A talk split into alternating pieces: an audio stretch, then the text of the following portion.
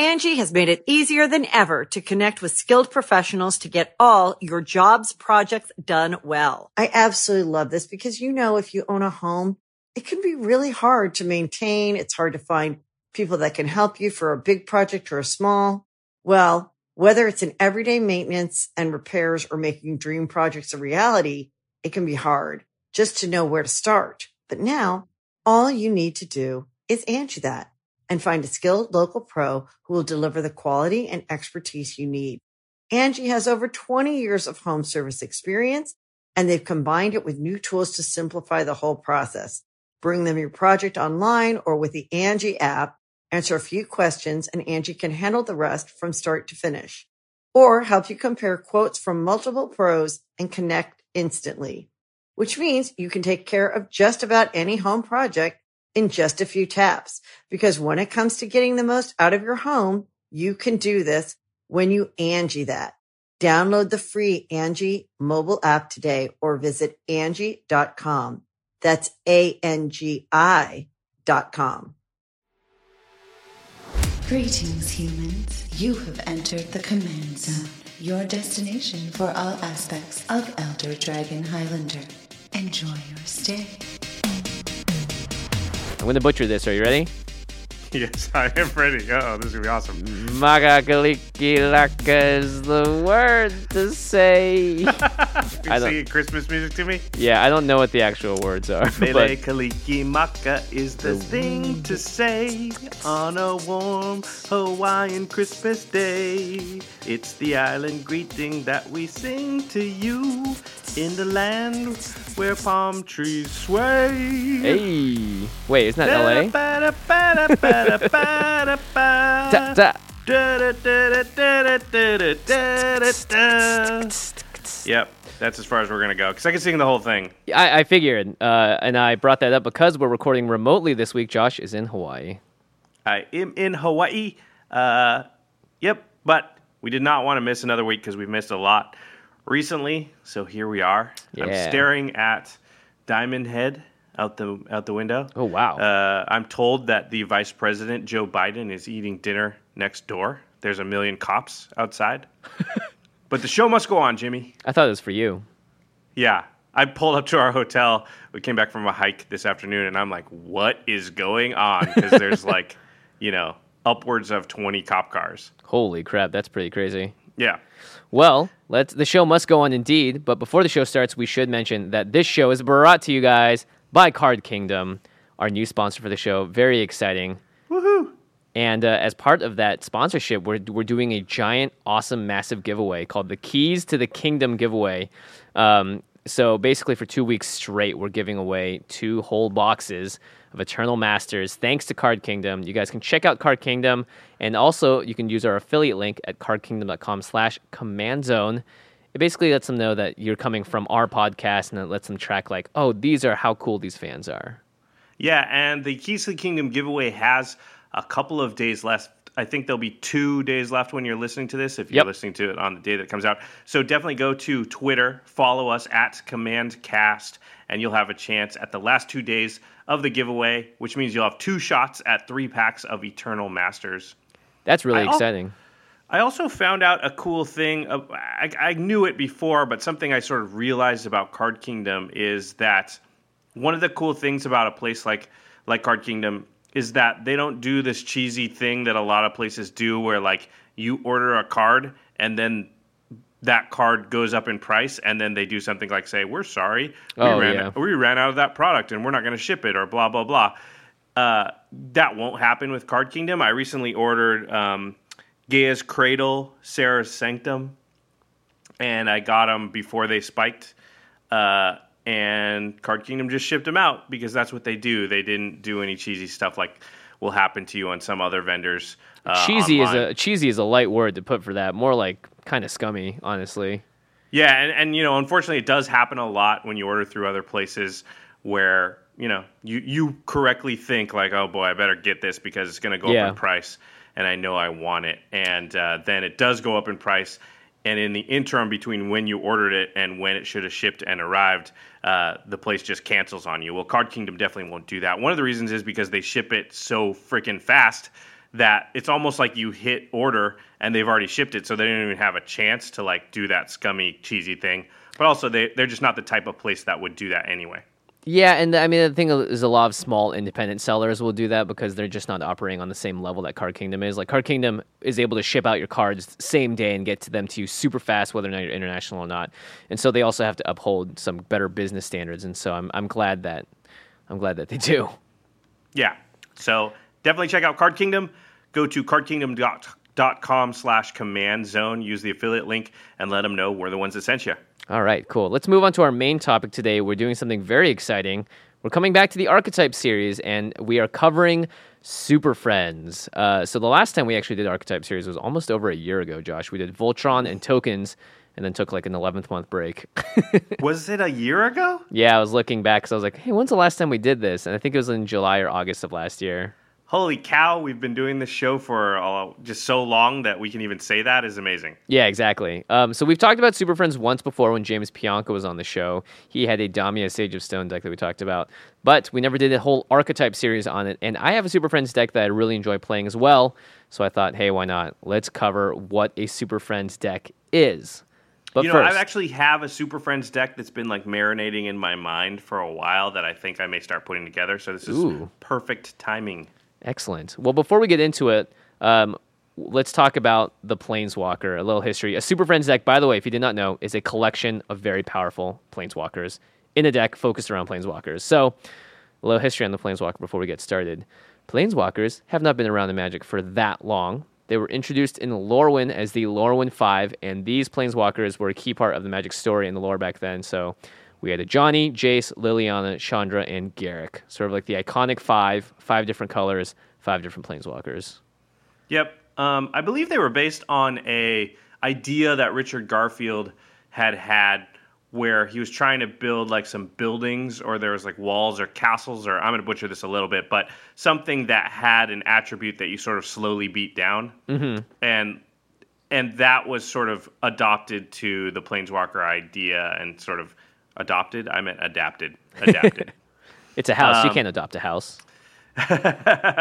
Yeah, they're super unique cards um, in that the, obviously they work differently than other cards. Like you can attack them directly. They're the only card that you can do that with.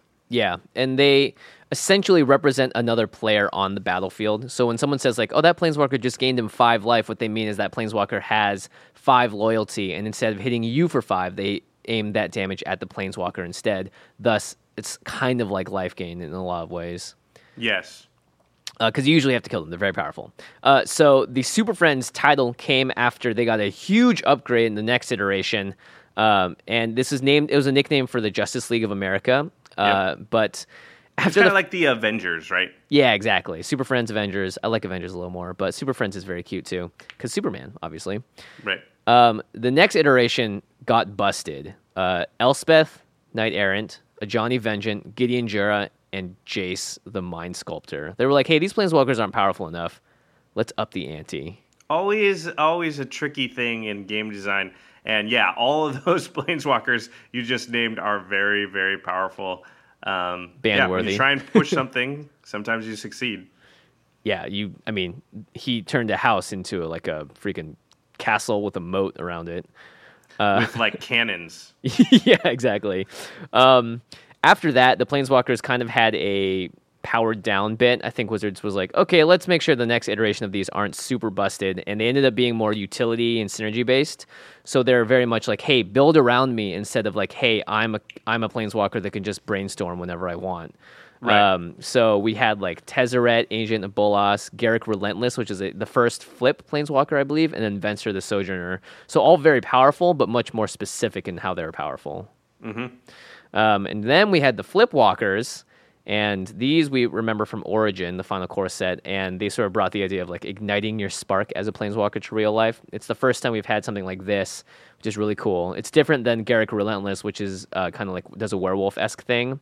These actually exile themselves and come back as a brand new Planeswalker, like their well, kid Jace. And the, and the fact that they start as creatures, so they don't start as Planeswalkers, mm-hmm. is is pretty unique. And obviously, they have a way that they sort of the spark ignites and then they flip over. Um, these are super unique, and a lot of them turned out to be very powerful as well. Yeah, very specifically Jace Vryn's Prodigy, which I remember now doing the set review and being like, hey, Snapcaster Mage, eh, it'll, it'll be okay, and then jumped to like ninety bucks all of a sudden. Yeah, I, you know, at least we weren't alone. Nobody really understood, I think, how powerful Jace was going to be. I still think he's not insane in Commander specifically, but the fact that it only costs two mana, right? So it's a Planeswalker yeah. that costs you two mana. And it's a looter, which is just a good card in general.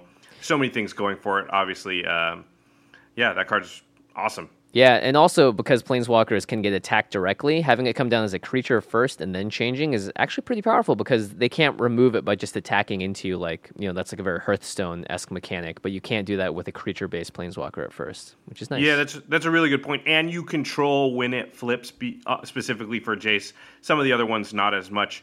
Um Because you don't have to tap it to activate it to therefore flip it until the moment you want to, which ends up being crazy powerful. Yeah.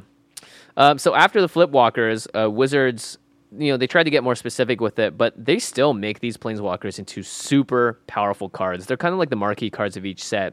Having the Planeswalker spoiled always gets a lot of attention, and we just saw Tamiyo, Field Researcher, get it spoiled. Yep. I got destroyed by it at the pre-pre release. The card is yeah, very I saw good. That. I'm sorry, man. I watched it again, and I don't know why, because I was just like, why would you put yourself through that? P T S D. Well, I wanted to see if I made any misplays, and I think there was a couple different lines I could have taken, but based on what Kathleen had in her hand, I was not winning either of those games, no matter yeah, what. Yeah, I don't. I didn't see a line where you win. um, um, yeah. Yeah, Ugin, recent, super powerful. Nahiri, recent, very powerful. Nahiri turned out to be even better than she looked yeah. uh, originally, especially from like Modern and such. You know, Planeswalkers have really become the face of Magic. Uh, they've really refined not just the way that the cards work, but also the way that the characters work within the story and how the story revolves around the Planeswalkers. You know, back in the day, we used to have like the Weatherlight Saga, and it was a collection of legendary creatures, and we've sort of upgraded now to these Planeswalkers. Yeah, we've taken it to the next level. Uh, and these are sort of, I call them the movie characters, the the, the protagonists and the antagonists of the story. Yeah. They're going to be around for a while, so if you thought we had too many Jaces, they're, they're going to be more. Yeah, that, you know, it's a branding thing as well as a game mechanics thing where they really want something that takes up mental real estate in people's minds as far as what Magic is, and the Planeswalkers are the face of Magic. Yeah, and I kind of like that, in all honesty. I mean, I think, I know Richard Garfield had his own issues with the Planeswalker design, um, but, you know, I think as a new player coming into the game, having something like that is really exciting, and I think adds a lot of flavor to Magic and sort of takes it to a next level in a good, fun way. Yeah, they're definitely almost always the exciting, flashy cards to open. You know, they don't look like other cards. They're mythic rarity uh, always now. They they don't function in the in the way other cards work. So if you're any type of player, just it, it's that lottery ticket feeling. The the Planeswalker always feels like you won the lottery. Yeah. All right, so we're talking about Super Friends deck today on our deck archetypes. And uh, let's first break it down why Super Friend decks are good and why they are bad. So at the very base of it, they are good because these decks are powerful. Um, the Planeswalkers change the way the game works. They can be used multiple times without needing to pay any mana cost because you can use them once a turn at sorcery speed. And they basically alter the game in a really interesting way because they create a sort of a mini self extra player on the table that creates a lot of politicking usually um, because it is always the debate, do we need to get rid of this or not? Yeah, I think Planeswalkers are at... At the base level of what they do, they are sort of the best things in Commander, right? In Commander, yeah. the games last longer, and usually you're trying to set up some kind of recurable engine. Like, think of all the really good Commanders people like. Things like Marin, you know, things like, uh, I don't know, Carador. Yeah, Marchesa. Even something like Perforos, which is uh, on a slightly different level. Yeah, Marchesa is a good one. Um, but it's just this way to continuously use this one effect, right? Mm-hmm. And that's what Planeswalkers are. They're kind of like, it doesn't cost you anything. You just, you get to keep doing this effect. And, and of course, many of them have more than just one effect that you would want to keep reusing. But it's recurrable value. And so that's in a lot of ways what Commander is about. And so Planeswalkers are sort of, they fit right in there with what you're usually trying to do, is just set up this way to just have this merry-go-round keep happening where every time it happens, you come out a little more ahead, a little more ahead, a little more ahead. Yeah, and that is very powerful. Not to mention, they also have these things that we deem ultimates, which is sort of their um, their Kamehameha, uh, if you will, their Super Saiyan level, whatever, where, you know, if they have eight loyalty, nine loyalty, they get to do something that essentially can, I mean, in a one v one game, will almost always try to win you the game. In a multiplayer game, will give you a much better chance of winning it. And they create emblems which, you know, will say something like your creatures are indestructible, or your creatures all gain plus two, plus two in flying. And they those are literally just absurd because there's no way to deal with emblems in the game. And in a lot of ways, they have the same power level of something like as something like a creator of Behemoth or sort of an instant win condition, because once that is out, it's almost impossible to stop the person that has it, depending on what it is. Yeah, there's currently no way to sort of get rid of an emblem. And like you said, so many of the ultimates are just game-winning. I mean, look at Tamiyo. Oh. It's just an omniscience that can't be destroyed in any and way. And you get so, an ancestral recall. Yeah, well, that's just crazy that they didn't think the omniscience was enough. Um, but there's even more powerful, I'd say, ultimates than that, that literally like pretty much win the game on the spot. Um, well, let's go to the abusable section here. Yeah, another reason Superfriend decks are good, they're super abusable. Because of the way Planeswalker Loyalty works, you can use it with with Doubling Season and also pl- Proliferate and stuff like Gildan Baron. Uh, so Doubling Season uh, will double the number of loyalty counters that the Planeswalker comes in on. It's very specific to the wording of Doubling Season. So a lot of Superfriends decks, their goal is to get Doubling Season out, play a Planeswalker, and they're able to immediately ultimate it, which is nuts. Ye- Yeah, and because that can happen sort of earlier than similar type effects, it, it makes it very powerful. Because if you think about it, that type of effect is almost like Tooth and Nail or, mm-hmm. I don't know, Insurrection or one of these like really big, expensive spells that sort of tends to win the game on the spot. But Doubling Season costs five mana, and then most of your Planeswalkers don't cost more than six, so you can do it maybe slightly earlier. And, of course, you're If you're playing Doubling Season, you're in green, so that's going to be pretty early. Doubling Season is an interesting card, and, and it's potentially a very problematic card moving forward because any Planeswalker that they design that their ultimate costs less than half the amount of loyalty that they come in with, less than or equal to, mm-hmm. meaning that I can then play it and ultimate it on the same turn if Doubling Season's out, sort of. It makes it really tough, right, for a commander because that's just way more possible in our format than any other format. Yep, and Tamiyo, notably, is green and yep. is able to do that. So, I yeah, mean, that's she's, a, she comes in with four, right, and negative sevens for the ultimate. Yeah, and it's just automatically saying, hey, look, I you, you're going to do this and you're going to want to do this with this card because her effect is just that powerful. Yeah, I mean, think of that. You play Doubling Season, and then you play Tamiyo and ultimate her, and you can do that at a point where you could never cast Omniscience because Omniscience costs so much more mana. Doubling Season is almost, I'd say it's like if you're building a Super Friends deck, you it, it just sort of has to be in there. Yeah, I agree. I mean, obviously you can build a different flavor of deck that's like, yeah. I'm not going to use Doubling Season, but in general, that's where these decks really shine. Um, another reason Superfriend decks are good is they're very flexible, they have a lot of value, and they're actually kind of evasive. So Planeswalkers have inherent value. If they survive a turn cycle, you can use it over and over again. We were talking about this earlier. And um, an interesting way to look at the Planeswalker, too, is does a card get you a card's worth of value? For instance, if you play a card that says just says draw a card, they call it a cantrip, you get a card back from it, but it doesn't necessarily mean you're going to get a card that is just as good. You could draw a land or whatever. A Planeswalker, in general, like their plus one or plus two, whatever ability, or even their minus ability, is very powerful, and the fact that you can do it multiple times means that you could get multiple cards out of one Planeswalker. Yeah, it's just what we were talking about, setting up an engine, except for engines with other cards normally take a few, you know, two, three, four cards, um... whereas Planeswalkers are just engines on their own. Yeah. I like what you said about them being evasive. There's this thing about Planeswalkers, which is that they were invented sort of late in Magic's history, right? They didn't, like for the first, I don't know how many years, like almost ten years of Magic, there weren't Planeswalkers. So a a lot of cards that should reference planeswalkers don't. Yeah. And so what ends up happening is that you can abuse that little loophole in the system where planeswalkers didn't exist. So so a card like Navinural's Disc says, you know, it did, okay, Navinural's Disc costs four mana. It's an artifact. It comes into the battlefield tapped. And then it says pay one and tap the disc. Destroy all artifacts, creatures, and enchantments. That should really say planeswalkers also. Yeah, it's, it's just that trying to get just, rid of everything. Right. It's just that when Nev's Disc was designed, there wasn't a card called planeswalkers. So there are cards sort of from before the time when planeswalkers existed that should get rid of planeswalkers too or affect planeswalkers, but they just don't.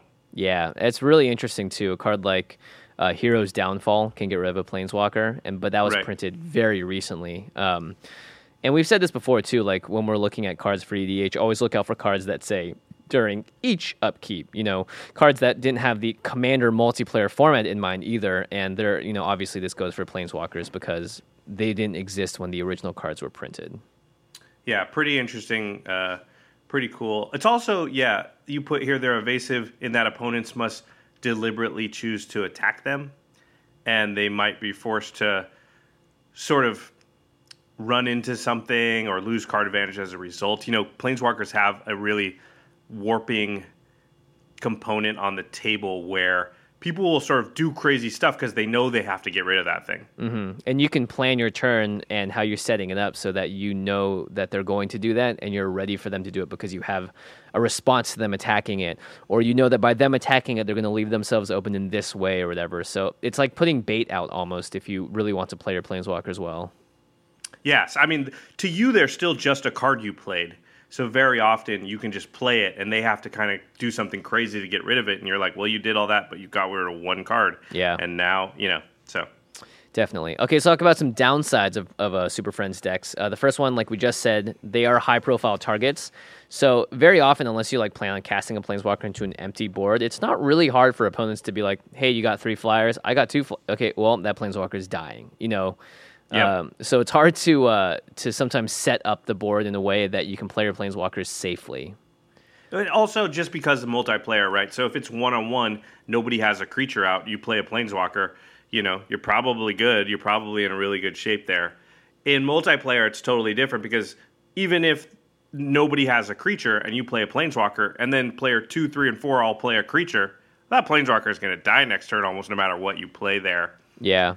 And a lot so, of value is assigned to planeswalkers based on if they can defend themselves yeah. uh, or protect themselves. Like a lot of Garricks will put down a beast, a three three beast, and that's nice on one v one, but when you have multiple players that can attack you from different angles, it's not looking good. Yeah, it also is like sort of nothing to kill your planeswalkers sometimes, where it's like it might be a decision where you're like, do I attack this player, this player, or this player? But now all of a sudden it's like, well, I'll just kill the planeswalker because that's not actually attacking the person directly. It's just value, you know. Yeah, and every time that happens, everyone just kind of shrugs their shoulders and goes like, well, what'd you expect? Yep. You don't get any sympathy if you play a planeswalker and somebody can just attack and kill it, and they do, because why wouldn't they do that? Yeah, exactly. It's very hard to justify against it. Um, another downside about planeswalkers is that the card itself, the planeswalker, and the card like Doubling Season, they're actually pretty expensive in general. They're always mythic, and they're usually heavily driven by standard prices because planeswalkers find themselves in the standard pretty often. Yeah, I just think that they're the big flashy cards, the face of Magic, so they almost have like a tax on them for just being planeswalkers, regardless of how good the card is. So there are some planeswalkers that are only mediocre, and an enchantment that did the same thing would just be three or four bucks less, but because it's a planeswalker, and it's sort of the brand of Magic, it just has a little bit extra, you know, dollar amount tacked onto it. Yeah, very true.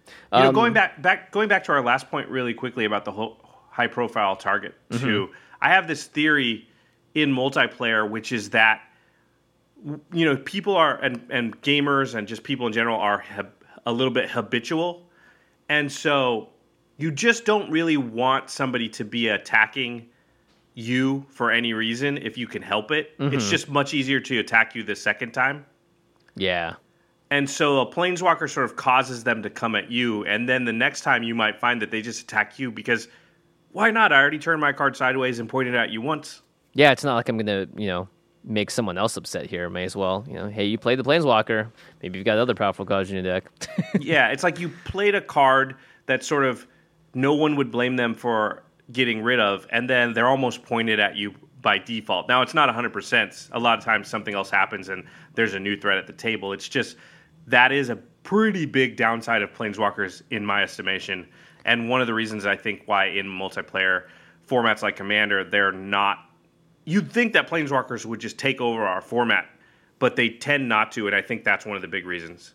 Yeah, they kind of have this like black hole effect where everyone's attention is drawn to them. Everyone wants to go after them. Now, sometimes a planeswalker will just sit there and tick up slowly because it's just like, oh, drew an extra card or whatever. It's not doing anything super crazy. Mm-hmm. Um, but other times, if you do a planeswalker that can board wipe, for instance, like Elspeth, Sun's Champion, you'll find that people will just point your stuff at you after your planeswalker's gone because you caused a lot of craziness on the board, you know? Yes. All right. Uh, the last oh, reason... Oh. oh, yeah, what's up?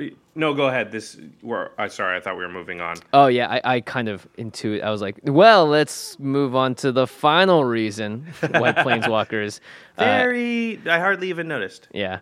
Uh, they kind of do nothing sometimes. So we, I was talking earlier about how some of the planeswalkers are very synergy-driven and want you to combo off with them.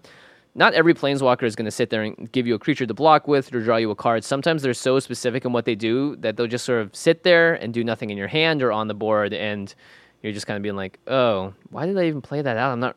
It's just going to tick up and probably going to die? Oh, well, dang, that planeswalker was kind of useless. Yeah, I agree with this.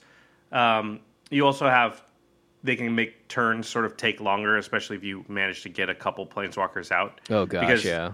There's just a lot of choices to be made. You know, it's not like playing a regular card that does one thing. That's like all of them do three, sometimes four things. You have to choose which of those things you want to do. Now you've got more than one of them. You got to choose which order to do it, which thing they want to do.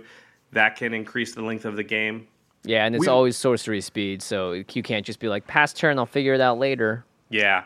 We've also talked about how, and I believe this is true of all planeswalkers, they tend to make games go longer because they are inherently life gain cards. Mm-hmm. And then, of course, there was the Commander fourteen product where the planeswalkers could be played as commanders. Yeah. Which, that was my big gripe with those. And I, and I don't... It's, this is not disparaging of WotC or anything because it's kind of a hard thing to see coming. It's just in practice, what ended up happening is those games end up, you know, being a lot longer when there was more than one planeswalker and they could be your commander, because now all of a sudden you can replay that planeswalker over and over again.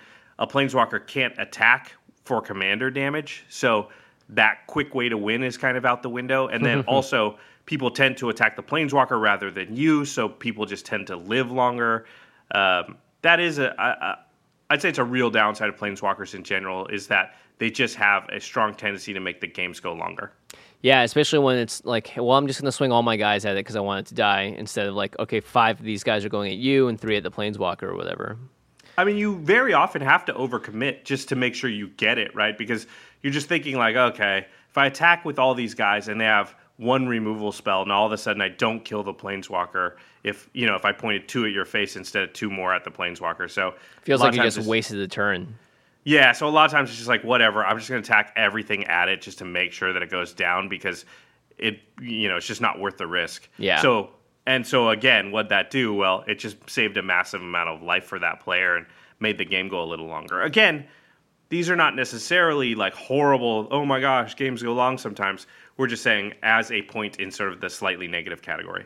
Yep. All right, so uh, now that we've talked about the good and bad sides of Super Friends deck, let's talk about choosing a commander to fit with uh, your planeswalker deck. Since Planewalk- planeswalkers span every color, there are all sorts of color combinations. You have a lot of options here as to who you'd like to choose as your commander. Um, I always find that it's the best if this slot is utility-based, because it's hard to synergize a deck in the same way that you build a normal commander deck Um, around the card when all your planeswalkers do such different things. It's going to be hard to find the one creature or whatever that is legendary and can benefit all of them at the same time. I just don't think it really exists. Um, so obviously, five colors is, I think, the most common choice for a lot of people that make uh, planeswalker decks, so they can play every planeswalker. Um, you've got Sliver Queen, which is a very powerful card.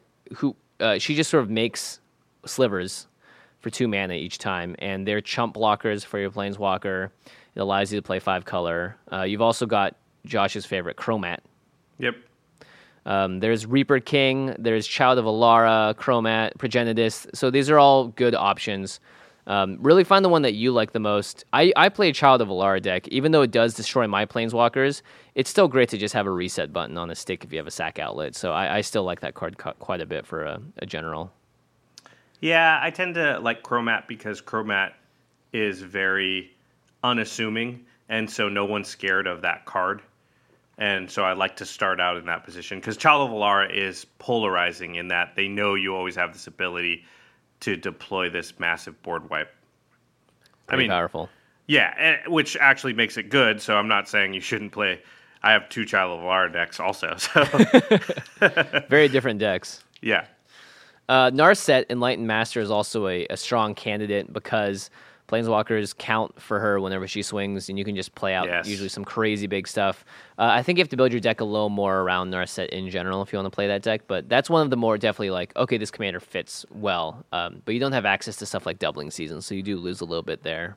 Yeah, I think that's a big one. No green, no Doubling Season, makes the ramp harder, um, but you don't need ramp maybe as much because you're casting stuff for free, so there's that. Yeah. So why not Maelstrom Wanderer then? That has a little green in it.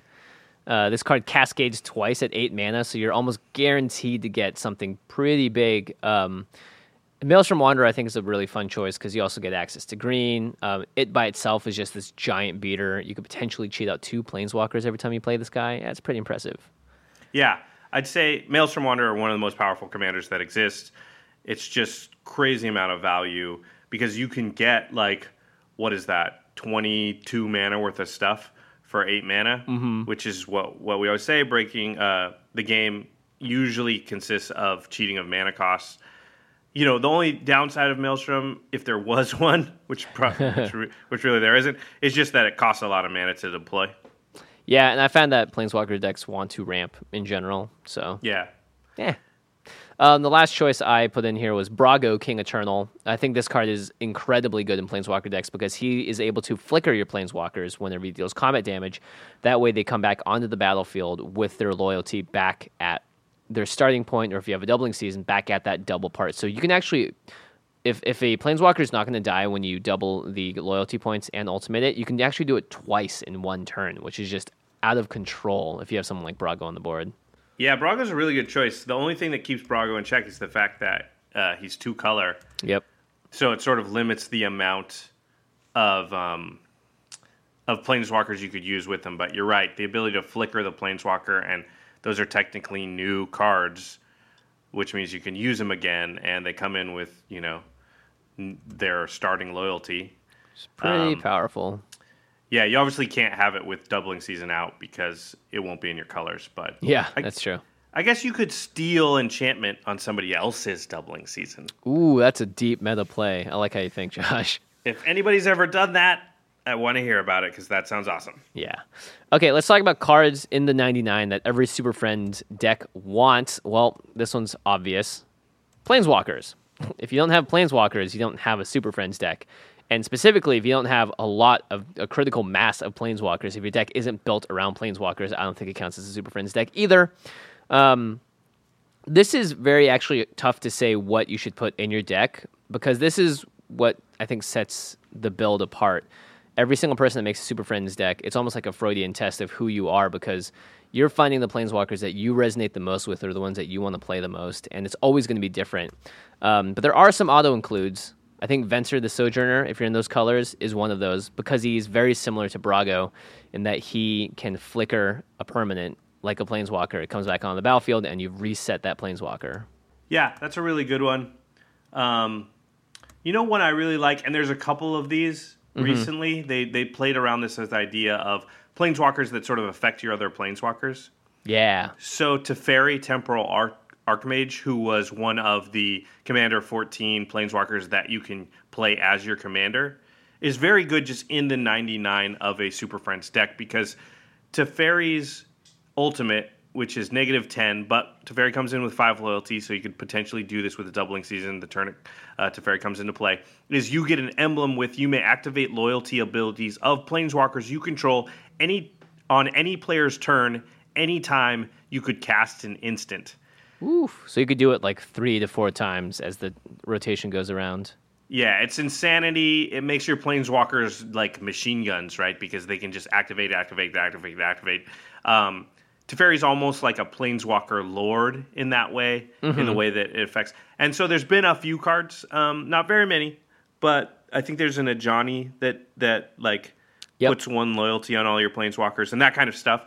Uh, I would definitely include cards like that in the in the potential Super Friends pile because, you know, if you're making a goblin deck, well, what are some of the categories you got to fill out? Yeah, you got to have a lot of goblins, but you also got to have a lot of stuff that pumps your goblins. So Goblin King has to be in there, you know, that kind of stuff. So Teferi and, and that Ajani sort of work in that manner. Not to mention Teferi's minus also untaps four target permanents, so you could just ramp like crazy with him too. So overall, he's an incredibly strong um, planeswalker. Correct. Uh, there's also Ugin, the Spirit Dragon. Ugin's colorless, so you can really put him in any deck you want. He costs eight mana, but his abilities are all incredible. He has a board wipe on a stick. He is able to lightning bolt something, and his ultimate essentially lets you just play out seven cards from your hand, um, which is pretty impressive. It's similar to the Omniscience ability of Tamiyo. So Ugin, I think, is definitely one of those cards that you can just happily include in the Planeswalker deck, and you'll find it very hard to cut. Yeah, that card is insanity. All right, let's t- let's talk about some protection. Sure. Uh, this is the big one that I think really makes Planeswalker's decks work, is that if you can't stop creatures from hitting your Planeswalker, it, you're going to have a bad time because they're going to die all the time. So this is kind of like the Pillow forties space here. You have to have some kind of protection for your Planeswalker. So we've talked about these cards a billion times now. Collective Restraint, Ghostly Prison, Crawl Space, these all limit what your opponents can do. Uh, Silent Arbiter, right? They limit how your opponent can attack you if they want to, even because they have to spend a lot of mana, or they just literally can't with all their creatures. And they're very powerful to just stop people from coming at you, or it really punishes them from doing it because then they can't play anything else at that turn. Right. You have to be careful with the wording. Again, Ghostly Prison, I think Propaganda, they actually only stop creatures from attacking you. They don't stop creatures from attacking a planeswalker you control.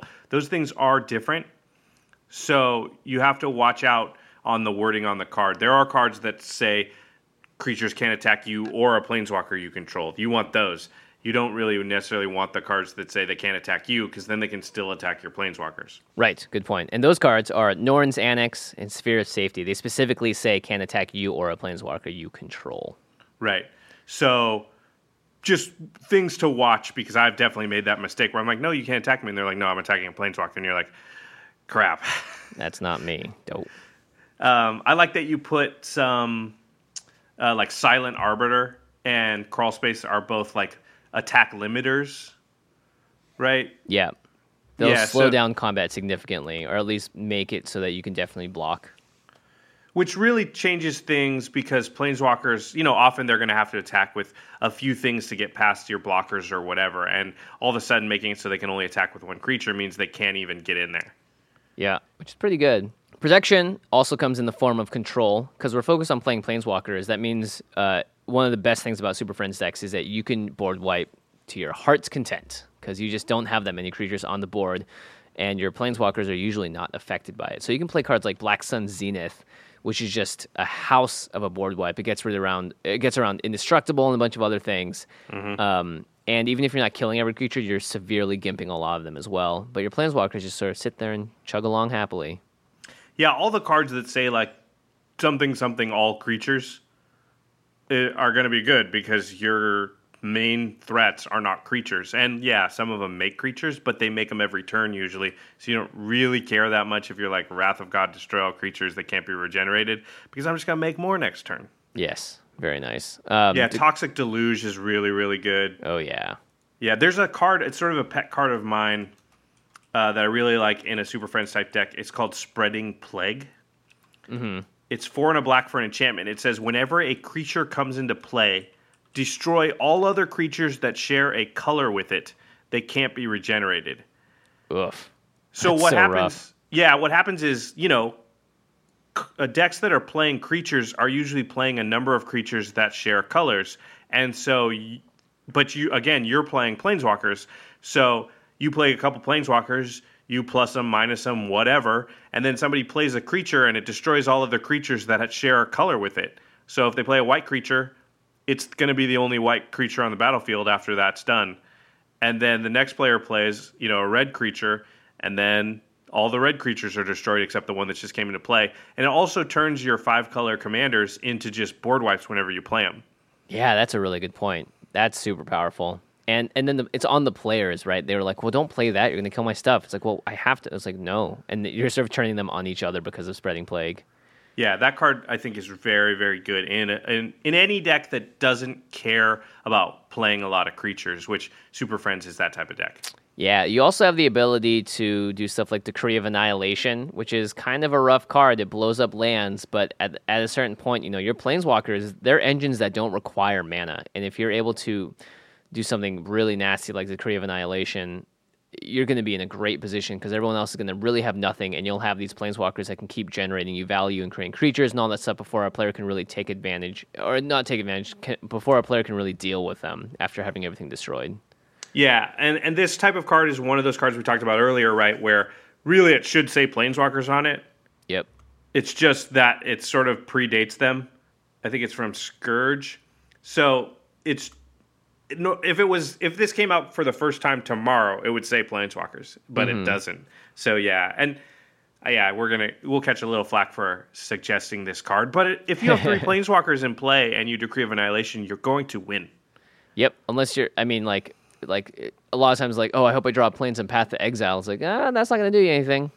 yeah, th- I don't think there's any card that will get people out of that quickly. You know, if you have three Planeswalkers, there's no like play a card. I mean. S- Yeah, I can't think of one. Maybe there is. You could do there, some. You could bounce the planeswalkers, right? If but you, if you're but three blue. Of them. Yeah, exactly. Three runner, runner, runner. Yeah, uh, I just don't see it. Like you're, you're. If you get that off, you're probably gonna win. Yeah. Uh, another important part in the ninety-nine is recursion. Uh, so it's along the same lines of protection. Is that being able to bring back a planeswalker to reignite their spark, or returning a key enchantment such as Doubling Season, which loves to get destroyed, can make a huge difference because the power level here is just so high. You know, you'll play a card like Regrowth or All Sun's Dawn because getting these cards back and playing them again is so much better than getting back like a you know a Brainstorm or something because there's just so much more potential, especially if you're using a card like uh, Replenish to get all your enchantments back, or Creeping Renaissance is one of my favorite cards to just get all yeah. your card types of a specific kind back. So that, that hits Planeswalkers and enchantments depending on what you want. Yeah, and I like the idea of like Doubling Season is so good in your deck that you want some ways to get it back specifically. And using things that are broad enough that they can also get planeswalkers in that instance where you don't need to get Doubling Season.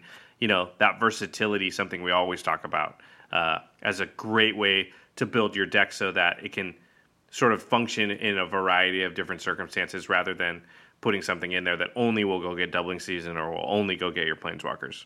Pretty good. Uh, let's talk about abusing planeswalkers. This is where the decks really shine. The ability to abuse the powers in interesting ways. I think it's interesting. Really, it's just Doubling Season.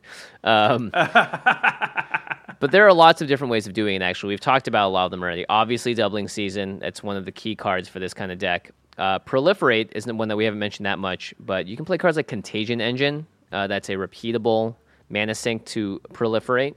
Um, it also can house a lot of creatures, too. Contagion Engine, I think, is just a very powerful card that isn't played enough. It's finally a place to play Inexorable Tide, too, if you really want to go deep. Yeah, yeah. Um, I love Contagion Engine because it's repeatable. Yeah, repeatable is nice, and yeah. that's sort of like what you want uh, not in a deck like this. Not that Inexorable Tide's not repeatable. It's just... No, listen, that card's probably good in a Super Friends deck, um, but you don't... You have to play a few cards after it, right? Rather than Contagion Engine where you can play those cards before it. Yeah. Uh, Tezzeret's Gambit, too, is just a draw cards and Proliferate at the same time. So it's, like, kind of the best draw spell you can put in a deck like this. Great card advantage, and your, and your guys tick up. Uh, we talked about Venser, the Sojourner, and Brago, King Eternal. These guys both flicker your permanents, uh, specifically the Planeswalkers in this case, to reset their loyalty. We also haven't talked about the Chain Veil yet. This is a card that I'm actually kind of iffy on. The really? Chain, yeah, because every time I played this in my Planeswalker deck, I, it just costs too much to do what I want it to. Like, I want it to have more of a impact. So it's four mana for a legendary artifact. At the beginning of your end step, if you didn't act a loyalty ability of a Planeswalker this turn, you lose two life. You can pretty much ignore that text. Now, for four mana and tapping it, for each Planeswalker you control, you may activate one of its loyalty abilities once this turn, as though none of its loyalty abilities have been activated this turn. That seems really powerful on the surface, but it's a little bit win more because to really abuse this, you're going to need to have at least two to three Planeswalkers out. Um, otherwise, you know, it's like, sure, getting another activation is nice, but you're not really winning the game because of it. You're just kind of making a bigger target for yourself. Yeah, it's really interesting because you read it and you're like, well, that has to go in a Super Friends deck. But then when you explain it that way, it does make sense. It costs you four mana to activate it. Um, That's a lot. Yeah, you could play another Planeswalker. It's very going to be very rare that you can play a Planeswalker and activate this in the same turn. Yeah. It's actually eight mana when you think about it because it costs four to play it, then four for the first activation. I can mm-hmm. see how this is overrated. You know, it's one of those cards that just looks like, man, I got to put that in. And then, yeah, I can see where you're coming from on that, actually. Yeah, I think Rings of Bright Hearth is a better alternative if you're going to want to be using your abilities twice. Um, this card is a little more expensive uh, because it's very powerful, but it only costs three to drop, and then it says whenever you activate an ability, if it isn't a mana ability, you may pay two uh, generic mana. If you do copy that ability, you may choose new targets for the copy. And these abilities, it counts as an ability on the Planeswalker as activating an ability, so you can get double that. You won't be able to Chain Veil and do a different thing on the Planeswalker, which is maybe why it's good. You can plus it and then minus it so it doesn't die or whatever. But in this case, it's much more flexible. You can choose when you want to use it, and you do have to pay mana each time, but it's at a much lower rate. Yeah, Rings of Bright Hearth is awesome. Um, it is a little bit spendy, but it's very good with Planeswalkers. And you're right, it's sort of a better Chain Veil in some respects. Obviously not as good when you have multiple Planeswalkers, but if you've got three Planeswalkers out, and nobody's killing them, then you're just winning, right? Because, like, yeah. if they could if they could be attacking them, they would be. So if you're in a situation where you've got three Planeswalkers and they can't be attacking you, then how are you losing that game? Uh, it's not because you're not activating your Planeswalkers enough, probably. You yep. know, there's the um, the Oath series, which was just completed with Oath of Liliana, is another good way to abuse Planeswalkers. So I don't think all of them are playable, but definitely Oath of Gideon... Um, Oath of Gideon's Oath of, great. Yeah. And Oath of Nitha, Nissa seem mm-hmm. like auto-includes. Nissa makes it so you can play Planeswalkers. Um, you can spend manas, though, or a mana of any color to cast your Planeswalkers. It also has, like, a little, like, um, what's the word? Card selection text at the top, but that doesn't matter that much. And then Gideon makes your Planeswalker enter the battlefield with an additional loyalty counter on it. So it's kind of like hardened scales for Planeswalkers. Yeah, I think Oath of Gideon's incredible because a lot of Planeswalkers, you look at their minus and it's either going to kill them or it's going to put them at a really low number, and Gideon's just sort of relieves that burden or just gets you closer to the ultimate one turn faster without having to rely on Doubling Season. And if you happen to have Doubling Season, Oath of Gideon will make almost all the Planeswalkers. There's a few Planeswalkers that can't ultimate even with Doubling Season, mm-hmm. and I think Oath of Gideon pushes all of those into the realm of uh, ultimating. I might be wrong. There might be a couple outliers, but in general, it'll it'll sort of open that window even wider as far as like Planeswalkers you can play and then ultimate immediately if if Doubling Season's out. Yeah, um, it's it's super powerful. All the rest, Chandra, Jace, and Liliana, the Oath of series, uh, maybe maybe not. They they're, they don't seem crazy to me. Yeah, um, I agree. Yeah, De- definitely Gideon and Nissa are, are definitely the most powerful, I think. And then, of course, there's the brand new card, Deploy the Gatewatch. Oh, yeah, and Call the Gatewatch. So now we have a, a tutor specifically for Planeswalkers and, yes. and, a, and a way to cheat up to two of them out. It's pretty nuts. It's the collected company of Planeswalkers. Yeah, you can do things like on turn five or six, get Karn and Ugin out. Oh, my gosh. You know, you could just cheat mana cost in a really crazy way. So pretty good. Um... So the thing with Planeswalker's deck is that they are so individual and they're so specific to the player. The choice in Planeswalker really determines how the deck functions. So I'm instead of saying, hey, this is what every Planeswalker deck needs because they're so varied and there's so many choices, uh, here are just some ideas of routes you could take with Planeswalkers. Um, this one is kind of kind of silly, but it's just all the turns. You play cards like Temporal Mastery, Time Stretch, the new Emrakul, so that you get an extra turn so you can activate your Planeswalkers one more time, uh, and sometimes get them to ultimate status in that very specific turn when everyone's like, oh, we have to kill him. Oh, he's not at ultimate status yet. You play like a Temporal Mastery. Oh, boy, you're going to go off, and no one could have stopped it because they didn't see you just playing an extra turn card. Yeah, and, you know, Planeswalkers are often, like, evaluated on, like, how many turns until they get to the ultimate. Mm-hmm. And so a time stretch, a extra turn effect can screw up the math. So everybody thought they had two turns until they had to worry about it. And now you're like, nope, you got to worry about it now, and they're not ready. Yeah, exactly. Um, another way you can obviously go is just Ultimate City. Just really rely on getting Doubling Season out. So you'll play Idyllic Tutor. You'll play Academy Rector. You'll basically build your deck around finding consistency and getting Doubling Season out, and then just going nuts with your Planeswalkers that have powerful abilities on the ultimate. Yeah, and, and you don't have to, you know, you can just put this in the deck and still do all the turns, too. That's the funny thing. Yeah. Uh, because you don't have to have fifty cards that go find Doubling Season. You just need, like, you know, eight, nine. And a lot of them are Demonic Tutor. They can go find other stuff if you happen to have Doubling Season already, so. Mm-hmm. Totally. Uh, you can definitely play Control with these Super Friends decks as well. It's not going to make you many friends because you're already playing a Super Friends deck and the power level is pretty high, but, you know, you're waiting till like turn six, five, six to play these expensive, powerful Planeswalkers. Feel free to just load your deck up with Board Wipes, with Mass Land Destruction, with Nevermill's Disc, with Humility, with Counterspell. Like, there's a lot of ways that you can really abuse the fact that you don't have creatures and everyone else does. Yeah. So go to town, kids. Yeah, it does naturally lend itself towards more controlling strategy because of that. I agree. Um, and then the last thing I put down was just Vorthos. You, you, you know, why not why not build the Planeswalkers from the story you read that you really liked? It was Jace versus Vraska, right? Or Garrick versus Liliana. And it's the Jace Liliana love story. I don't know. Do whatever you want, but you can totally build around the Vorthos and the story of the game with your Planeswalkers because they are characters that speak stuff. You know, like you can't really do it around goblins because they don't. There, there are not that many famous legendary goblin creatures with full-fledged stories behind them. I like it. I mean, I'm not a big Vorthosy guy, but and you can make, like you said, they're the movie characters, so you can tell your own movie story. You can say like Jace represents this archetype. Uh, you know, in storytelling and, mm-hmm. you know, in Master of a Thousand Faces type, or sorry, Hero with a Thousand Faces type thing. And uh, you can you can tell your story that way, which is a cool idea. Yeah, definitely super cool. Um, playing Super Friends. We've talked a little bit about this already. I think playing Super Friends is all about timing, knowing when to play your Planeswalker, when their threat level is just right so that people ignore it, knowing when to hold back, especially when playing Doubling Season. I've seen a lot of people be like, my Planeswalker deck, here's Doubling Season on turn five. Oh, it got it got killed. Like, of yeah. course it got killed. You, I mean, you almost want to wait until you can play Doubling Season and a Planeswalker in the same turn or find a way to, you know, cheat it in really quickly. Or, you know, make sure that the player that has counter spells is tapped out. Mm-hmm. Um, that's another good time to play it. But anybody who knows anything is going to, their radar is going to be going off when when Doubling Season even gets mentioned at the table with the Super Friends deck.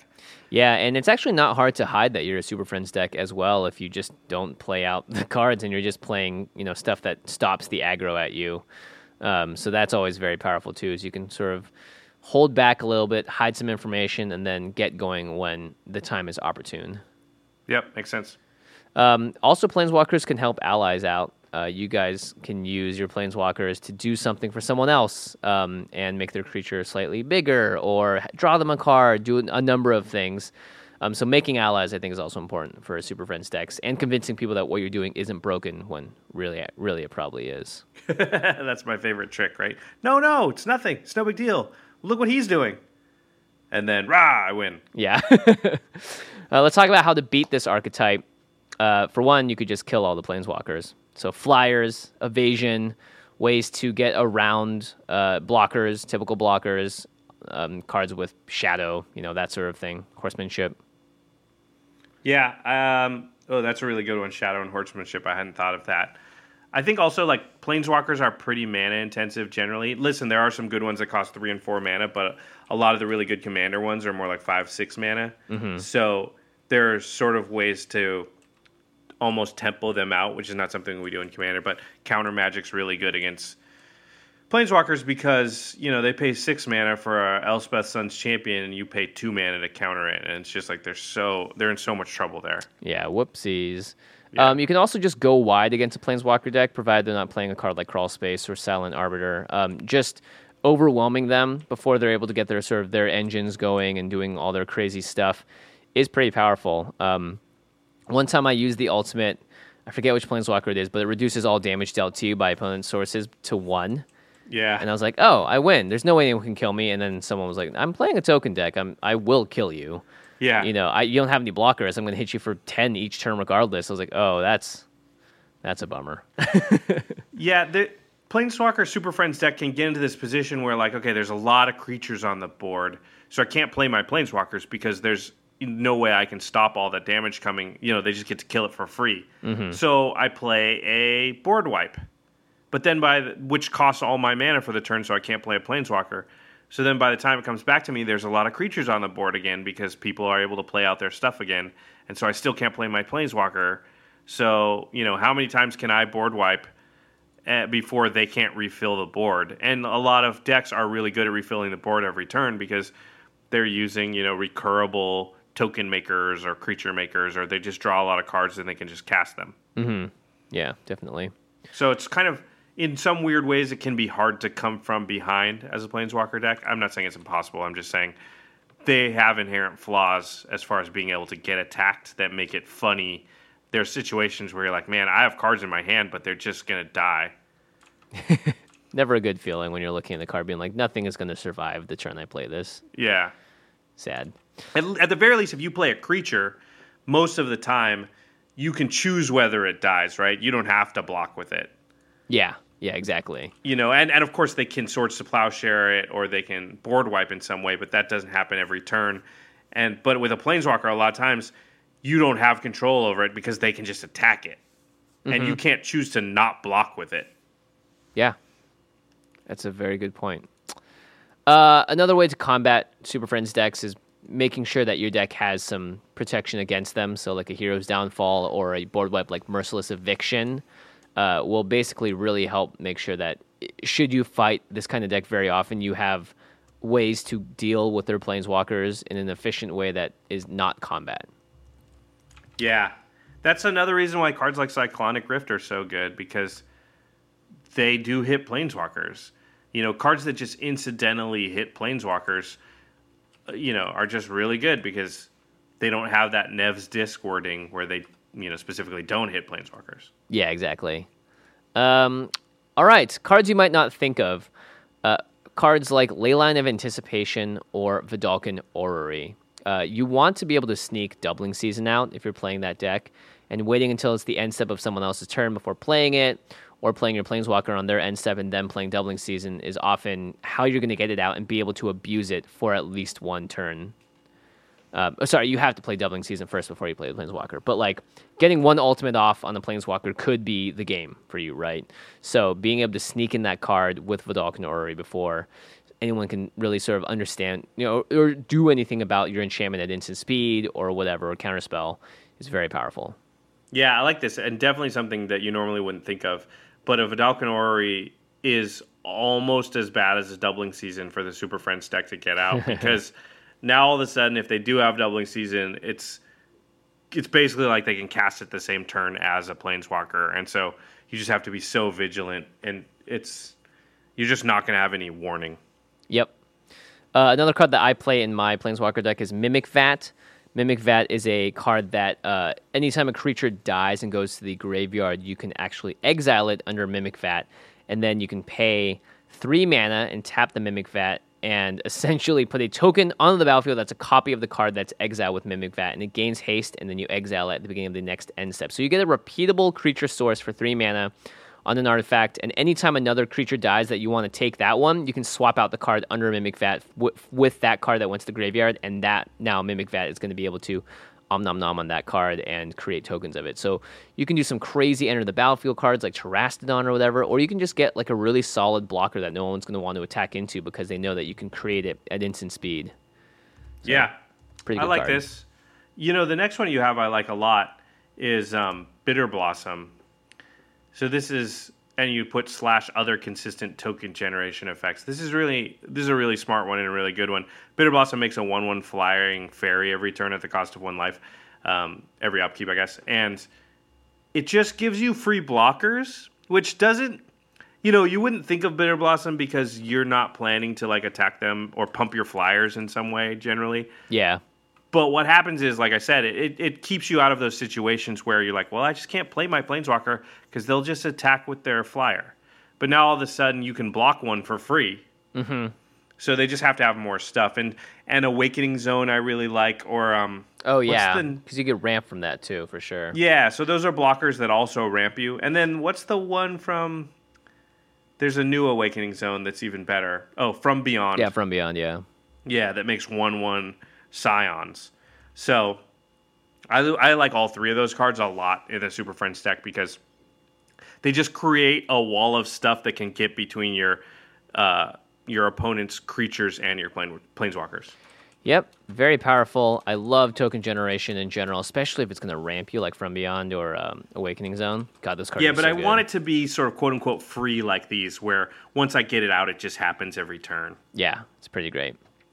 All right, that is going to do it for our deck archetype uh, on Planeswalker Super Friends decks. To the listeners, let us know, tweet at us what your favorite Planeswalkers of all time are. You know, maybe maybe one that uh, is a hidden favorite in the Super Friends deck. Let us know why you think it's a Super Friends deck must-have. I really want to see if there's any Planeswalkers that I've sort of missed on my radar when I made what, my Super Friends deck. Jimmy, what's your favorite Planeswalker of all time? Of all time? Jeez. I really, really, really like the new Tamiyo. Maybe not of all time. Um, I would say before this new Tamiyo, uh, Jace, Architect of Thought, I believe, is the Ravnica one. Uh, and because of the the his ability is for ultimating is just out of control because it's minus eight for each player. Search that player's library for a non-land card and exile it. Then that player shuffles his or her library. You may cast those cards without paying their mana cost. Yeah, so this card's insane. There was a game where I ulted Jace, uh, and then I replayed him and did it again. I essentially played six cards out of my opponent's library. It was disgusting, but it was so much fun. Um, and he also minus twos for a mini uh, Fact or Fiction, so pretty good. I think mine is Garrick Wildspeaker. I think I've said this before. Uh, it just untaps two target lands. That's the plus one, or makes a three three beast, or it kind of gives an overrun to all your guys. So I'm a I'm a simple creature, I, I guess, but I like that Garrick is useful in just a lot of situations. Yeah, that Garrick is absurd. The it, the ability to untap any lands is great, right? Yeah, you could have like an and ancient two tomb. Of them, so yeah, it's just so good. Pretty good. All right. Uh, Card Kingdom, again, is the sponsor for this show. Make sure you guys check it out, cardkingdom.com slash command zone. Uh, they've been an awesome sponsor so far. Everyone's been super stoked about it. Everyone's getting their prizes from the uh, from the giveaway as well, like within two to three days. It takes me forever to send all the stuff out because I'm just so busy. It's amazing having Card Kingdom here. They are so good with their customer service and so good at getting stuff out expediently to customers, and they have great prices across the website. So make sure you check out cardkingdom.com slash command zone. It helps out the show. We don't ask for money otherwise. We don't ask for Patreon donations, all that stuff. So Card Kingdom being here for us is really cool and really important. So make sure you guys check out that link. And make sure to follow us on Twitter at CommandCast because Card Kingdom has still got some packs of Eternal Masters to give away there. And uh, you can find all the entry details for the last couple of days of the contest on that Twitter. Again, CommandCast. All right, let's move on to the end step where we talk about something cool outside the world of Magic. Josh, is there anything in Hawaii that's piqued your interest? Is there anything in Hawaii that's piqued mine? Well, Hawaii, Hawaii is a pretty cool place. I lived here for a little while. Um, so it's always good to come back home. Uh, I got something I can talk about. I have a favorite restaurant in Hawaii. I was going to ask what your favorite restaurant was. Perfect. So, and it's actually related to a story I told earlier uh, in an ironic type of way. So here we go. The restaurant is called Tonkatsu Ginza Biden. That's, Biden? It's that's Biden spelled the that's with the Japanese accent. So it's actually B A I R I N. So Oh, By, I see. So By- Byron, but in in Japanese um uh um what's the word? Accent, you would make it more like a D, Biden. Um, That's hilarious. So Tonkatsu Ginza Biden is located in Waikiki. Uh, they do amazing tonkatsu, chicken katsu. Um, they also have really good croquettes. And that's my girlfriend and my favorite restaurant in uh, Honolulu. And we always try to eat there a couple times whenever we come. But the funny thing is, because it's called Tonkatsu Ginza Biden, we have affectionately started calling it, this is years ago, Joe Biden's. So amazing. Tonight when I got home, sorry, home, to the hotel, and there's all these cop cars, and I asked the valet, like, what's going on? And he's like, oh, the vice president's eating next door. I'm like, of the United States? He's like, yeah. I'm like, Joe Biden? He's like, yeah. Yeah, that's the vice president, Josh. Come on. Yeah, I just wanted to double, triple check. And I was like, I turned to Ellen, I was like, he should go eat at his own restaurant, Joe Biden's. So what island is Tonkatsu Ginza Biden on? It is on uh, Oahu. It is on. It is in Waikiki, um, or Honolulu, as as most people would refer to it, even though they're sort of separate. Um, yeah, I can't recommend it highly enough. I know there's a pro tour actually coming up, uh, and and B D M, if you're listening, Tonkatsu Ginza Biden, the best. Order the thick cut tonkatsu. God, it's, that makes me so best. hungry. It's the best. I think there's three locations. I think there's one in uh, Japan and one in, I want to say Singapore. Actually, there might be one in Manila. Anyway, there's not very many, but they fly most of their ingredients in from Japan. They are, you know, in typical Japanese faction, uh, in typical Japanese, um, they are really obsessed with the perfection of, you know, everything, the frying technique and all that. And so it's just very hard to find the equivalent uh, in the States. Sick. That's awesome. Very exciting. All right, let's move on to the cleanup step. Josh, you want to take the first one? So we don't. I thought you were going to steal it from me, so I, I almost, appreciate you. Almost did. I was waiting. I was like, don't, don't, don't, don't, don't, don't. uh, make sure you listen to our sister podcast, The Masters of Modern. Alex Kessler and Ben Bateman, they talk about the modern format and all things competitive magic. You can find them on Twitter, at the M M Cast, or you can find them on rocket jump dot com right next to us under the podcast tab. And our editor for the show is Terry Robertson. He does a great job on the show, as well as creates the video versions where you can see all the cards we talk about in video form, so you can read along with us. Uh, you can check those videos out at youtube dot com slash command zone podcast, and they feature really cool living card animations from Jeffrey Palmer, who you can find on Twitter at living cards M T G. We should also say there hasn't been video of Jimmy and I on camera. We did it for a couple episodes. We've been moving around. It's been tough, but we are going to do that when we can. So that's going to be a feature that will come and go. Uh, we hope to obviously do it more often than not. So. Yeah, and I didn't hear any feedback about whether or not people liked it. So uh, again, please let us know if you like it. Hopefully you like it. Yeah, I mean, I think it's pretty neat. All right, everybody. Thanks for listening. And we'll see you next time. Peace.